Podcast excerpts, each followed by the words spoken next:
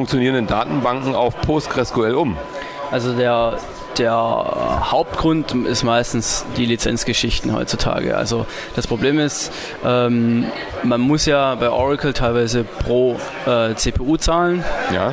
Dann war es am Anfang die Unsicherheiten mit den Cores. Es kamen ja immer mehr Cores auf CPUs ja. raus. Dann war es teilweise die Unsicherheit. Die Leute konnten ihre Lizenzgebühren ganz schlecht einschätzen. Es standen meistens m, Neuanschaffungen auf dem, auf dem Plan. Und jetzt pfeift's. Das sind die Spieler von den Telefonen da hinten, die haben schon wieder irgendwie die Frequenzen von uns drauf und denken, wir hören das nicht. ja, und es war dann einfach teilweise die Unsicherheit. Und dann wurden sich nach alternativen Lösungen umgeguckt und die meisten, die switchen dann wirklich jetzt allmählich ähm, ihre kleineren Systeme auf PostgreSQL.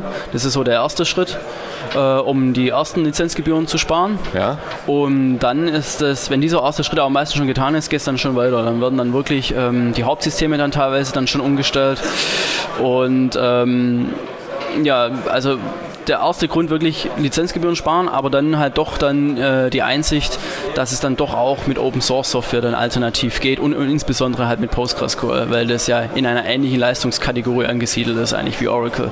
Okay, aber es ist ja nun äh, eine ganz andere Umgebung äh, als dieses ähm, ja. Oracle. Da bin ich so äh, out of the box. Ne? Ich ja. kann eigentlich alles damit machen. Ich kann damit entwickeln. Ich kann damit den Betrieb aufrechterhalten und äh, alles ist fein. Ja. Äh, ich habe dort ähm, Erweiterungen mir oft über die Jahre geschaffen, Richtig, die ganz äh, speziell sind.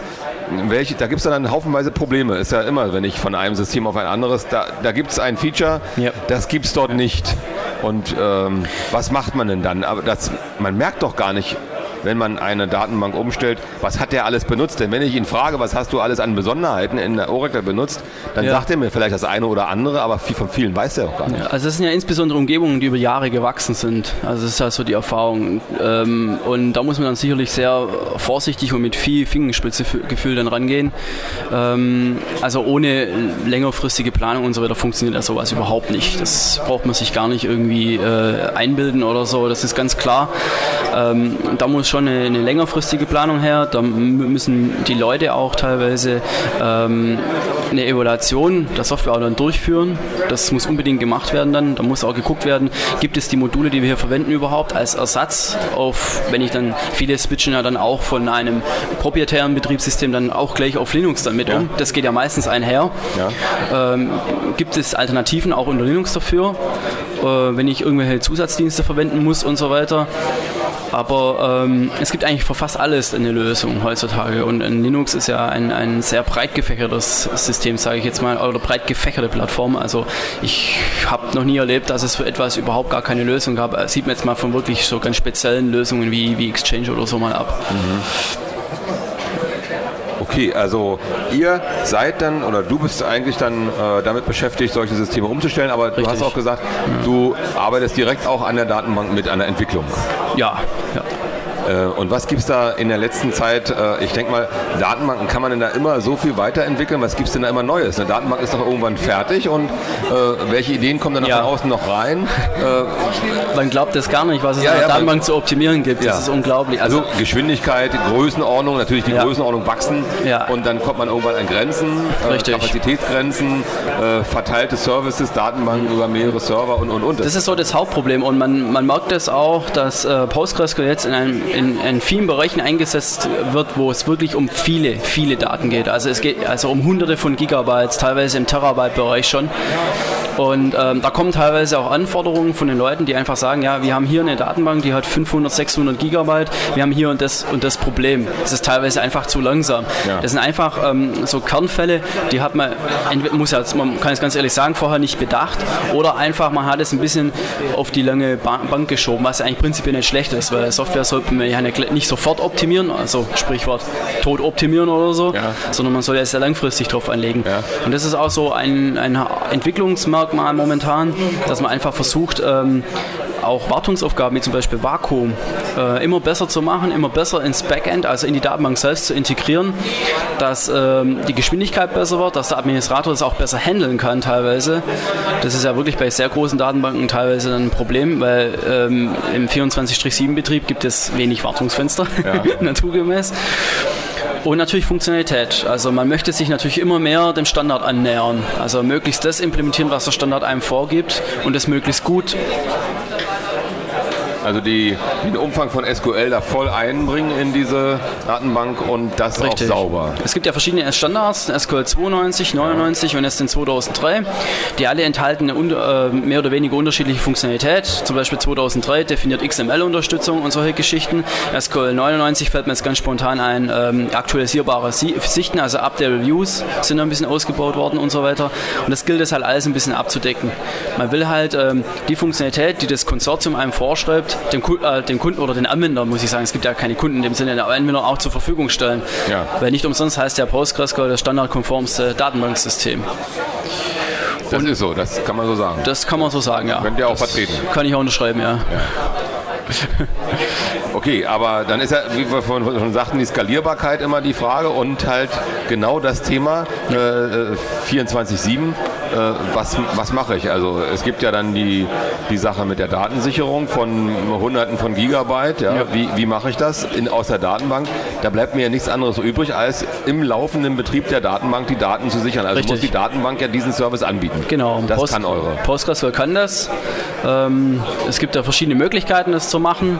Ähm, also bei sehr großen Datenbanken das Übliche ist ja Transaktionslog-Archivierung. Ja. Da werden im Prinzip die Änderungen, die momentan an der Datenbank gemacht werden, werden ja sowieso in das sogenannte Transaktionslog protokolliert und die kann man sofort wegsichern lassen. Da hat man ein dediziertes Archiv, Archiv dann, da werden die Informationen abgespeichert und sind dann im Recovery-File dann zugreifbar. So funktioniert das. Das ist quasi ein Backup nebenbei sozusagen. Ja, ja gut, es geht aus der Datenbank heraus. Ja. Also und stört den laufenden Betrieb nicht. Während des Betriebes, während immer des wenn eine Änderung erfolgt, wird das gleich mit abgelegt. Richtig. Okay, und da ist auch dann eine Rekonstruktion möglich bei solchen Richtig, oder genau. Ist die ja. in dem Datenbanksystem direkt enthalten, die Rekonstruktionsmöglichkeit, oder brauche ich da wieder äh, Hilftools von außen? Ähm, also es ist so, dass diese Rekonstruktion natürlich selber von der Datenbank durchgeführt wird. Der Datenbank muss man dann nur sagen, ähm, ich möchte jetzt, dass du ein Recovery durchführst von diesem Backup. Also man hat ein sogenanntes Base Backup, das ist im Prinzip eine Filesystemkopie oder ein Snapshot, je nachdem, wie man das macht. Und kann von diesem Snapshot ausgehend ähm, wieder beliebige Änderungen der aufgelaufenen bzw. archivierten Transaktionslogs wieder einspielen. Mhm. Also man braucht immer einen Aufsetzpunkt.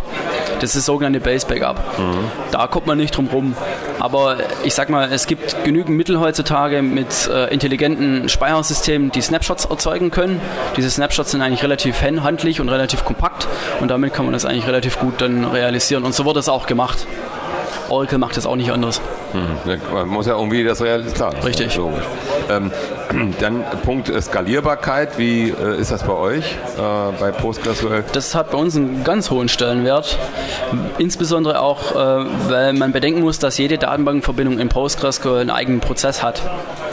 Also ähm, man kann natürlich dann jetzt dadurch mit Concurrency jetzt argumentieren. Wir können also hochskalieren.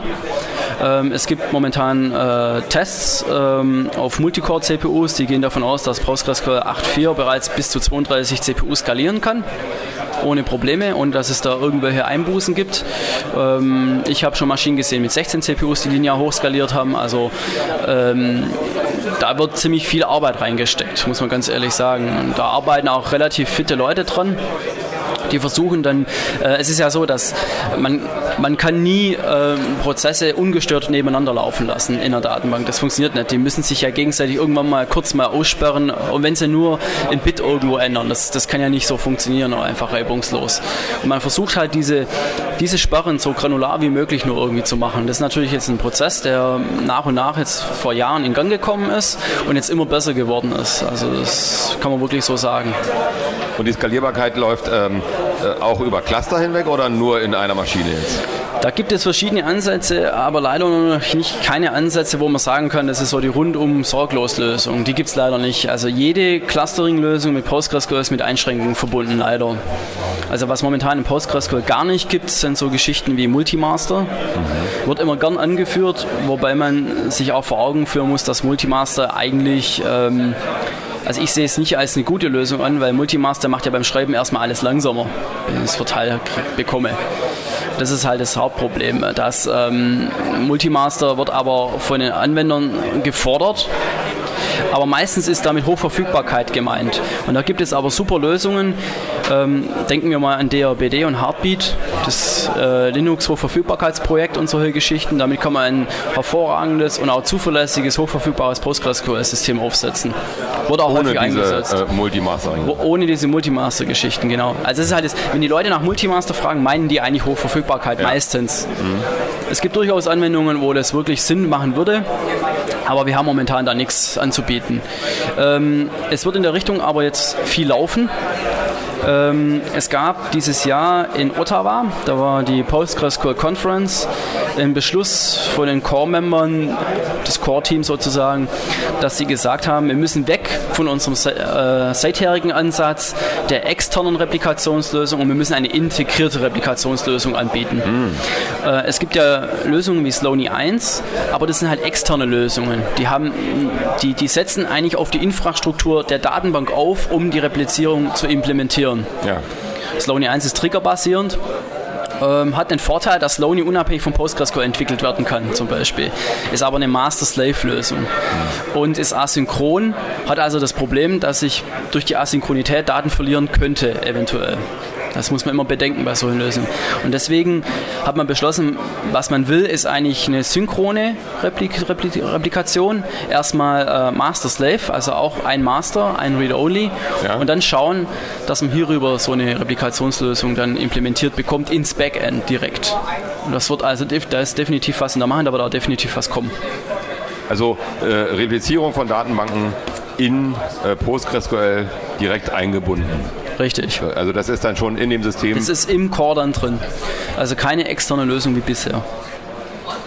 Okay, das, äh, das nächste Thema bei äh, solchen Datenbanken, wie du schon sagtest, ähm, die Backup-Lösung ist die eine Sache und äh, die andere Sache ist ja äh, jetzt verteilte Datenbanken ja. ähm, verschiedenster Art ja, zusammenführen auf eine Datenbank. Ja.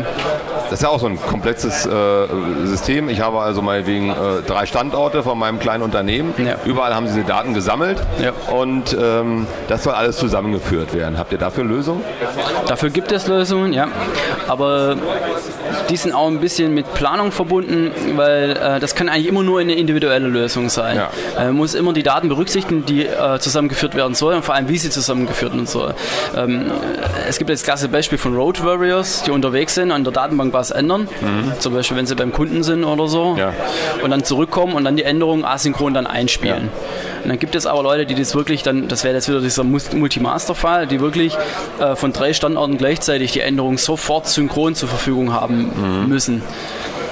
Ähm, es gibt äh, Leute, die machen das, die implementieren das aber selber über so Messaging Queues, wird das dann verteilt auf die einzelnen Standorte. Also die machen es dann nicht synchron oder zeitgleich, sondern sammeln die Informationen. Es wird dann über Messages, wird es dann in den äh, unterschiedlichen äh, Standorten ausgetauscht. Das passiert aber über der Datenbank schon.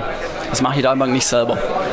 Da gibt es auch keine Lösung dafür für die Datenbank-Server, das innerhalb so. der Datenbank zu lösen. Ja, ne, ich dachte jetzt an solche ähm, Sachen wie, äh, man hat jetzt mehrere Datenbanken, die alle eigentlich zum gleichen Zeitpunkt ja. äh, verändert werden müssen, weil es hat sich jetzt irgendwas in, mein, in meiner äh, in meinem Handling meiner Firma geändert. Ich muss da, was so, ja. muss da was verändern in der Datenbank. Ich habe drei, vier Datenbanken ja. verteilt und die müssen aber mit Schlag einem Tag oder einer bestimmten Minute sagen, okay, jetzt müssen die Änderungen, die ich an den Datenbanken Datenbanken durchführen muss. Also am Datenmodell, an der Datenbank selber direkt, selber, ja. Genau, ja. geändert werden.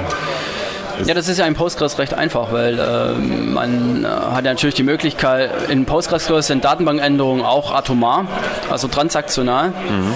Ähm, also wenn ich eine Tabelle ändere ja. oder einen Index erzeuge oder eine Tabelle droppe oder lösche, dann ist es jederzeit in einer Transaktion schachtelbar und ich kann es wieder zurückrollen. Ja. Das heißt also, ich kann das im Prinzip zeitgleich auf vier Server machen. Also es gibt einen Anfang der Transaktion, ein Ende der Transaktion und alles, was dazwischen ist. Ja, man ist, kann sich das so vorstellen, dass man im Prinzip äh, seine vier Datenbankserver im Prinzip im Erwartungsfenster zeitgleich updatet ja. und anschließend die Änderung dann zeitgleich mit einem Commit dann zur Verfügung stellt. Solche okay. Geschichten ja. kann man dann machen. Ja. Das ist ein Vorteil, dass PostgreSQL gegenüber vielen Datenbanken hat, dass halt DDL-Änderungen jederzeit auch zurückgerollt werden können, mhm. wenn irgendetwas schief läuft. Mhm. Das kann nicht mehr Oracle. Dieses, äh, ja. dieses äh, Rollback genau. geht nicht. Aber da muss man sich halt konkret überlegen, wie, wie soll das vonstatten gehen. Also mit Datenbankmitteln selber verteilen kann man sowas nicht. Ja. ja also da muss man dann entweder äh, sich besondere Wartungsfenster ausdenken oder ja. Verteilerskonzepte äh, sich ausdenken. Aber was ich damit sagen will, mit Postgres kann man das einfach realisieren. Also mhm. es ist durchaus gar kein Problem, da solche Konzepte zu, zu implementieren damit. Ja, ähm, dann sagst du, du entwickelst mit. Was sind jetzt nun, wir hatten ja vorhin angefangen, da so ein ja. paar Sachen äh, zu, zusammenzustellen. Was ist in der nächsten Zeit jetzt geplant, äh, in die Datenbank zu implementieren? Du sprachest jetzt von äh, dem Replizieren, intern genau. Replizieren. Was gibt es noch?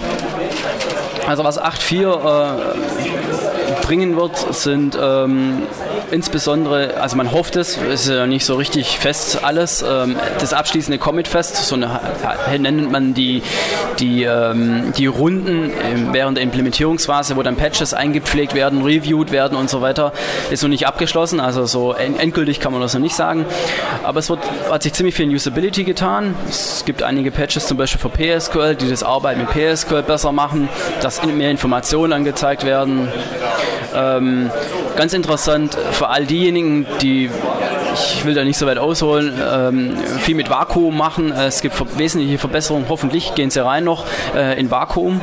Ähm, die ewig, das ewige Problem der fixen Free Space Maps, die immer eine feste Größe haben und immer beim Ändern einen Serverneustart auffordern. Das wird hoffentlich bald ad acta gelegt sein. Das heißt, die wird dynamisch sein und sich auch im dynamischen Betrieb ändern lassen das ist für mich eigentlich das Kauk-Kriterium. Also ich hoffe, dass wirklich, dass das Feature 8.4 kommt. Ich finde, das, das ist total wichtig und, so, und toll, dass sich da jetzt einer mal Gedanken drüber gemacht hat. Und ähm, wie gesagt, die äh, Replikationslösungen, das ist noch nicht ganz sicher, was da ja. kommen wird. Die Leute arbeiten daran, aber ich gehe nicht davon aus, dass es für 8.4 reichen wird zeitlich. Ja. ja. Ja, und dann diverse SQL-Extensions wieder. Es gibt neue Funktionen. XML wird sich hoffentlich noch ein bisschen was tun. Hm, also da fehlen noch einige gehört. Sachen bei XML oder was? Ja, zum Beispiel, es gibt, ähm, es gab aktuell eine Diskussion, was macht man mit XSLT-Unterstützung. Mhm. Ähm, die gibt es ja im PostgreSQL, war aber bisher als externes Modul immer noch realisiert. Wie bringt man die jetzt ins Backend mit rein, fest ja. integriert und so weiter. Solche Sachen. Okay, dann gibt es noch so ein Stichwort immer bei Datenbanken oder bei kleineren Sachen. Äh, Memory Mapping. Äh, unterstützt ihr sowas?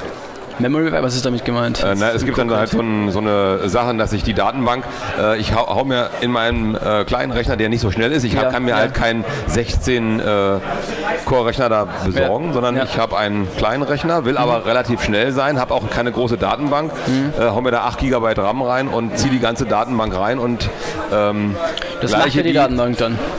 Und zwar, ähm, die Daten, die werden ja zwischengespeichert. Es gibt ja, ein PostgreSQL verfolgt so mehr oder weniger zweistufiges Konzept. Zum einen gibt es den Shared Buffer Pool, das ist der PostgreSQL eigene Cache, wo die, die diese Daten im RAM zwischengelagert werden. Mhm. Der kann in der Größe konfiguriert werden, hat allerdings dann während des Betriebs eine feste Größe. Mhm. Also während dem Betrieb kann man dann nicht größer oder kleiner machen, muss man neu starten. Das ist ein ähnliches Problem mit der Free Space Map.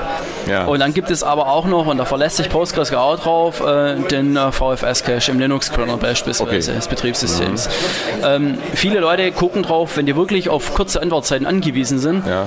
dann schauen die drauf, dass ähm, der der Hauptteil der Daten, mit denen gearbeitet wird, dass die cacheable sind. Das heißt also, dass die wirklich entweder in den Shared Buffer Pool passen oder in, den, äh, in die cacheable Area des Kernels. Das kann man alles konfigurieren irgendwie mit Parametern oder wie?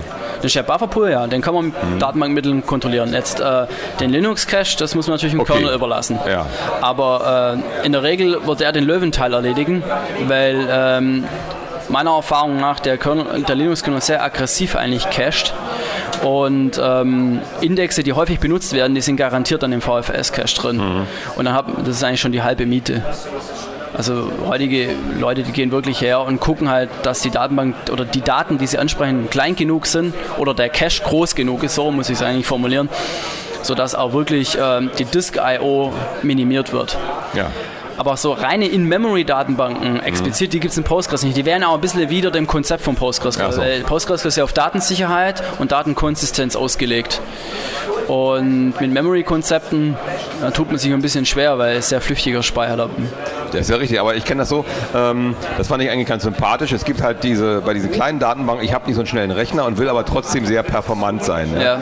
Dann ziehe ich mir diese ganze Datenbank, weil sie halt auch nicht so groß ist, in den Speicher rein, den ich groß genug mache und ja. gleiche immer genau dann, wenn ein, eine Transaktion abgeschlossen ist, hinten ab. Weil in dem Moment muss ich die Transaktion nicht mehr vollführen. Aber irgendwann muss ich ja schreiben, um die Daten irgendwann mal konsistent oder äh, fest auf der Festplatte zu haben. Irgendwann muss ich schreiben. Da ja, ich schreibe schreib in dem Moment, wo die Transaktion fertig ist, schreibe ich. Genau, ja. Das ist im Endeffekt das, was PostgreSQL macht. Die ganzen Schreibvorgänge, die gehen erstmal in den Transaktionslog. Ja. Das ist die Disk-IO, ja. die ich meine, beim Commit der Transaktion. Ah, ja. Und ähm, die Daten, die wandern erstmal in den Shared Buffer Pool. Da werden die modifiziert. Genau. Und werden dann asynchron irgendwann vom sogenannten Background Writer ausgeschrieben, dann in die, man nennt es die materialisierte Datenbasis, aber ich ah, in die also Daten, genau so, die Tabellen eigentlich. Wie das ist genau auch, so, so ein Konzept. Auch, äh, genau. meine und, und denke, ja. dass es halt äh, erst wenn eine Aktion abgeschlossen ist, die Platte genau, überhaupt angesprochen richtig. wird. Genau. Es wird ähm, wie gesagt, man kann es kontrollieren, indem man einen Share Buffer Pool entsprechend konfiguriert. Mhm. Wenn man viel schreibt, dann ist ein großer Share Buffer Pool eigentlich äh, relativ wichtig. Beim Lesen jetzt nicht so, da kann man den auch ruhig kleiner machen, dann mhm. lässt man dem Betriebssystem ein bisschen mehr. Ja. Da ist der Linux-Kernel auch wesentlich besser dann beim Prefetching von Daten und so weiter. Wenn der merkt, dass da häufig die gleichen Daten gelesen werden, dann hält er die sowieso im REM. Mhm. Ähm, da muss man auch ein bisschen so experimentieren, glaube ich, bis man so den richtigen Kompromiss dann gefunden hat. Mhm. Das ist auch so ein iterativer Prozess. Ja, wie so vieles in dieser Computerei, ja. ja. Genau. Learning by doing. Ja, die Leute, die stellen halt Share Buffer erstmal so ein auf 2 GB oder sagen wir mal 4 ja. GB und merken dann, aha, äh, ich könnte es mal ein bisschen mehr probieren, ich habe noch genügend Hauptspeicher, aber doch 6 GB zum Beispiel mhm. weiter und sehen dann, aha, ähm, hat mir jetzt eigentlich nichts gebracht, dann lasse ich lieber dem Betriebssystem jetzt mehr. Ja. Ähm, es gibt in Postgres auch Überwachungsmöglichkeiten, natürlich, wie man sowas auch feststellen kann. Aber wie gesagt, dazu. Also die Ausnutzung der einzelnen äh, genau. Bestandteile genau. wird da. Wie stark ist eine Tabelle jetzt ja, zum Beispiel im genau. Cache? Ja, äh, wie stark wird sie beschrieben zum Beispiel? Ja. Und so. Und dann kann man sich nach diesen Auswertungen ein bisschen richten und das dann richtig gut optimieren. Also man lässt sie erstmal ein bisschen laufen und nach einer genau. Weile guckt man mal nach, was kann man an den Rädchen drehen. Richtig. Und das ist dann dein Job, womit du dein Geld verdienst. Du gehst dann immer hin und drehst genau. ein Rädchen und die ja. Leute freuen sich, weil es schneller wird. Genau. Das ist immer ein sehr dankbarer Job, wenn man also in Hemd und Hose kommen kann und Richtig. nicht unter den Tisch krauchen muss. Dann wünsche ich dir viel Spaß noch bei deiner weiteren Tätigkeit. Danke dir, dass du hier warst, Bernd. Helmle von der Schwäbischen Alb, auf der ja. es neuerdings auch schon Computer gibt. Ja. Und wir freuen uns, dass wir bis dorthin vordringen können in, dieses, äh, in diese ferne Region.